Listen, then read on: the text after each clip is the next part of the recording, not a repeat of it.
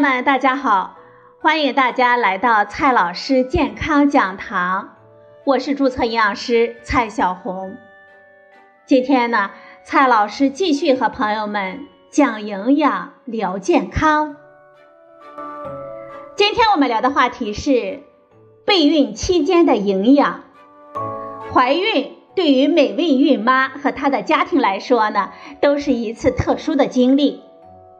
如果想要生出个健康的宝宝，到底该如何安排自己的饮食呢？今天呢，给大家几个建议。第一个建议，孕前三个月开始补充叶酸。如果朋友们打算要一个健康的宝宝，在怀孕前呢，你就得开始准备了。在营养方面。你首先要提前补充一种重要的营养素，它叫叶酸。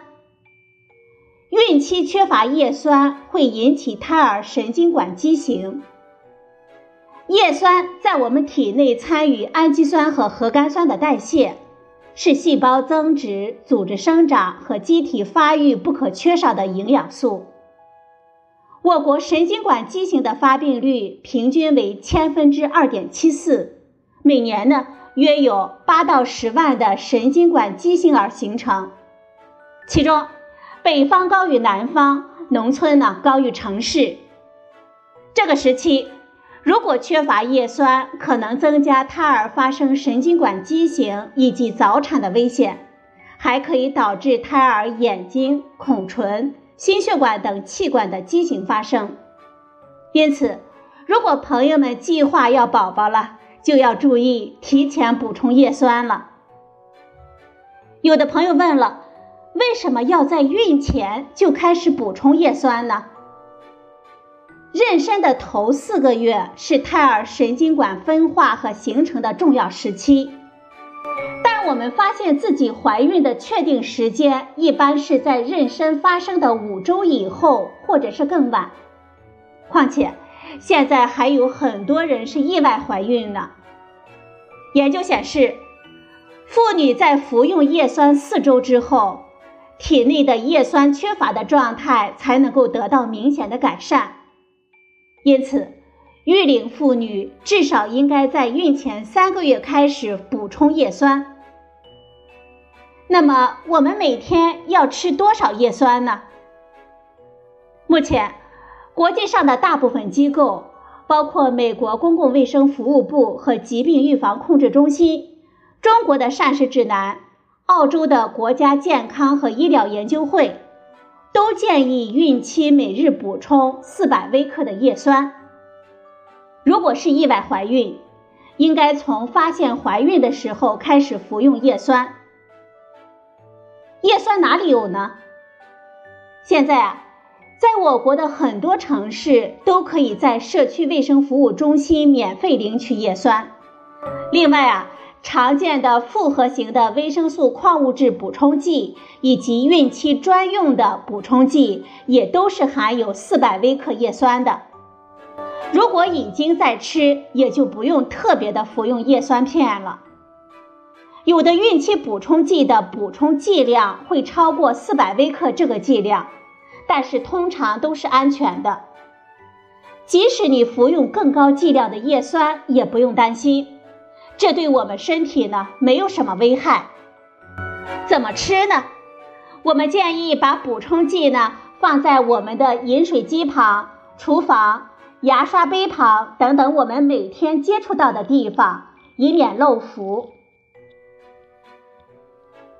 备孕期间的第二个建议。要注意获得充足的碘。另外一种我们需要特别注意的营养素呢，就是碘了。它是否充足呢，关系到我们胎儿的神经和大脑的发育。如果我们希望宝宝健康聪明，千万别忽略了补碘。从备孕开始，我们做菜等烹调的过程当中，尽量的使用含碘盐，同时。建议我们每周至少摄入一到两次的富含碘的海产品，包括海带、紫菜、鱼虾、贝类等等。但是呢，如果我们患有甲状腺疾病，就需要咨询我们的医生了。碘的需要量呢非常的小，但又不可或缺的营养元素。怀孕期间，胎儿完全依赖孕早期妈妈提供的甲状腺激素来完成正常的大脑发育。碘摄入对保证甲状腺激素的产生必不可少，也会影响到宝宝正常的甲状腺功能的建立、大脑和神经的发育。那么，我们每天应该补充多少碘呢？当我们怀孕之后和在哺乳期间，我们碘的需求量比常人要高九十到一百一十微克每天。为了防止碘缺乏引起的出生缺陷，中国居民膳食营养素参考摄入量推荐孕期每天摄入碘的量为一百五十微克。而孕早期为每天两百微克，孕妈妈们要注意了，在孕早期呢，除了使用碘盐之外，最好呢每周至少能够吃到一到两次富含碘的海产品，如海带、鱼虾贝类等等。如果可以的话，也可以在医生的指导下适当的补充一点碘补充剂。备孕期间的第三个建议：常吃富含铁的食物。在孕前期，如果孕妈妈缺铁，就会很容易导致早产、孕期母体体重增长不足以及新生儿低出生体重等问题。因此，在怀孕前期，孕妈妈们也应该储备足够的铁，以备孕期来利用。建议孕前期呢。我们要多吃一些富含铁的食物，比如说动物血、瘦肉等动物性的食物，以及黑木耳等植物性的食物。二零零二年，中国居民营养与健康状况调查结果显示，我国育龄妇女贫血发生率为百分之二十六点二。妊娠期间，妇女身体内血红蛋白的数量会增加大约百分之二十。此时呢，还需要为胎儿储备铁，以备出生后一到四个月龄来使用。所以，孕妈妈对铁的需求量会增加。如果铁摄入不足，可能导致缺铁性贫血，进而影响怀孕和母子双方的健康。在美国的调查发现，低收入妇女孕早期、孕中期。孕晚期缺铁性贫血的患病率分别为百分之十、百分之十四和百分之三十三，而我国居民虽然整体上铁摄入总量并不低，达到了每天三十毫克，但是孕期缺铁性贫血仍然是常见的疾病，所以说孕期防止铁缺乏非常重要，在孕前期。孕妈妈们应该多吃一些富含铁的食物，以增加体内铁的储备。如果孕前检查发现缺铁或者是贫血，最好呢能够在医生的指导下适量的口服一些小剂量的铁补充剂。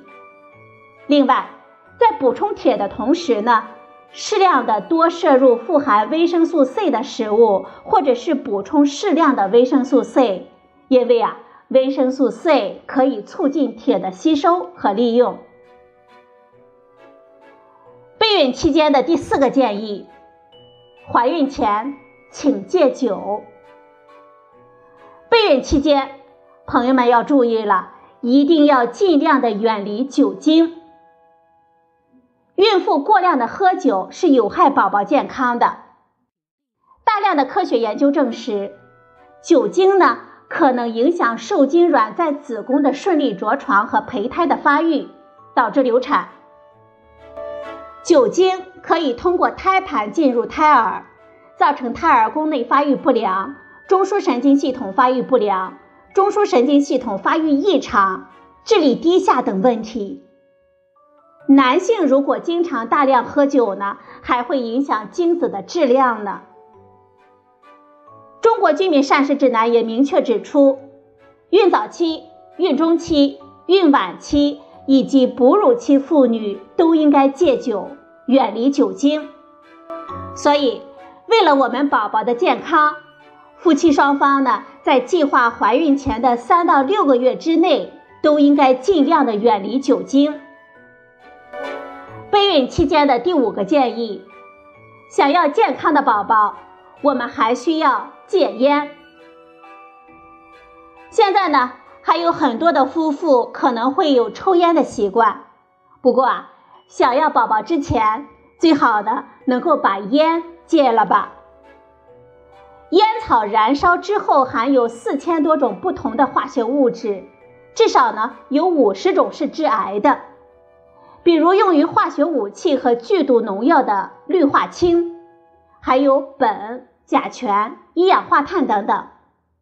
而对于准备怀孕或者是正在十月怀胎的母亲来说，吸烟或者是被动吸烟都可能对胎儿的健康造成恶劣的影响。引起的问题呢，可能包括体重下降、胎儿发育不良、早产、流产和死胎，也有可能成倍的增加新生儿猝死综合征的发病风险。备孕期间的第六个建议，我们要调整健康的体重。长久以来，我们总觉得孕期呢就应该多吃，毕竟啊，这是在给两个人吃饭啊。家里人呢也会刻意的提醒我们要多吃一点。今天呢炖只母鸡，明天呢杀几条鱼。不过呀，科学研究发现，怀孕期间。孕妇过胖对自身和胎儿的健康均不利。孕妇的体重是反映孕期营养状况的重要标志。孕妇如果太胖，患多种并发症，妊娠糖尿病、妊娠高血压和早产的风险会大大的增加。而且，孕妇体内多余的脂肪会使胎儿长得非常的胖，从而增加孕妇生产损伤的几率。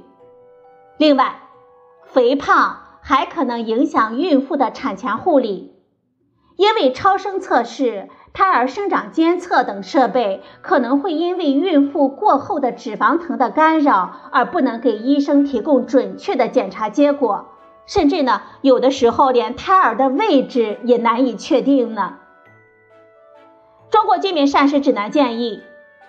备孕期间应该将体质指数控制在十八点五到二十三点九之间，所以备孕期间也不要盲目的大补，我们要注意保持我们健康的体重。